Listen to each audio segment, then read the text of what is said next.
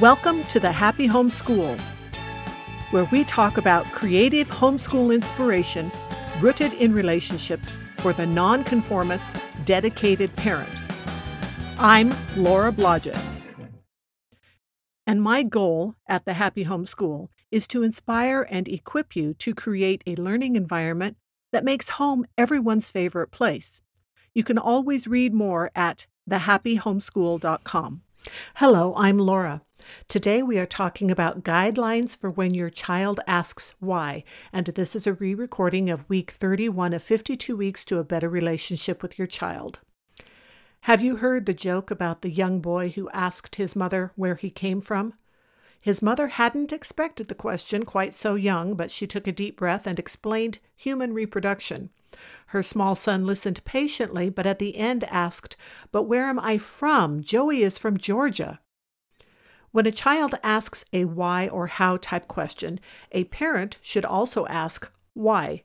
That is, why is the child asking the question? The answer probably fits into one of these categories curiosity, delaying tactics, control, argument, habits, boredom. It is to a child's and a parent's benefit if a parent guides a child in how and when the question why is asked. Asking why is basic to the learning process, but it can also be wielded manipulatively. Asking why is like using a hammer. If it is done the right way at the right time, the results are very helpful. Things come together. If why is swung around carelessly or aimed at things that don't need it, there will be pain and destruction.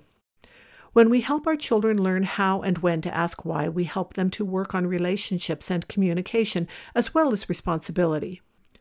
There are two key components to delaying an answer to a child. One is the child knowing he can trust the parent, the other is appropriate parental authority. Now, I know that many libertarians despise the concept of any authority, and while I, agree wholeheartedly that no adult should claim authority over another adult, parenting is different.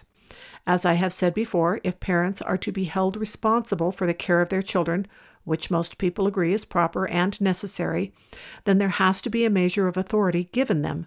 Otherwise, it is like tying someone's hands and feet and telling them to swim. It might help to differentiate between attitudes and authority.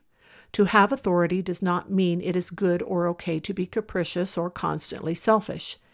Healthy parental authority is used for the good of the child, for the good of the parent child relationship, and for the good of the whole family. There is much in the timing of asking why. Every child's first why question is probably an honest one. Parents are delighted by the child's lively mind and are happy to interrupt the proceedings in order to pass on knowledge. Sooner or later, a couple of things are likely to happen. One, the child ends up asking a question at a bad time. Two, the child notices that parents tend to drop everything to answer questions, so he begins to use the why question in a manipulative way. If a parent is regularly engaging with a child, answering questions, and discussing things, there is no reason to feel guilty for sometimes delaying an answer to a legitimate question. For one thing, many questions have no bearing on what is actually happening or going to happen, they are just inquisitive. There is also a when and a how to say, basically, because I said so. When my children were growing up, I don't think I used the exact words because I said so. I think that phrasing tends to give the wrong impression, but I also think it has more to do with tone and overall relationship it can be quite reasonable to firmly say something to the effect that you are not going to take time for giving details or trying to persuade your child at the moment. The child should develop an understanding that he does not get to hold you hostage to proving your parenting decisions. It won't take long before a more succinct, not now sort of answer does the job. Once in a while, you may even go so far as to say, depending on the age and maturity of the child, that he will soon enough be making such decisions on his own. House rules happen everywhere, and a child needs to learn to have a good attitude about them. Such rules are the prerogative of those with management responsibilities. The ideal is that none of this will be done in a contentious way, especially on the part of the parent. The parent needs to set the tone of the discussion to one that is likely to end with understanding and camaraderie, he needs to encourage the child towards self control. But what about actually answering a question? Sometimes what a child needs is a prompt to think for himself. Why does he want to know? Does he already have any ideas of answers? Where might he look for answers? Sometimes a child asks why as a matter of habit. Sometimes he is trying to stump the parent or find some question that feels it brings conclusion. Getting a child to be aware of his own motives and tendencies will help him ask better questions. But sometimes a question is not really a question.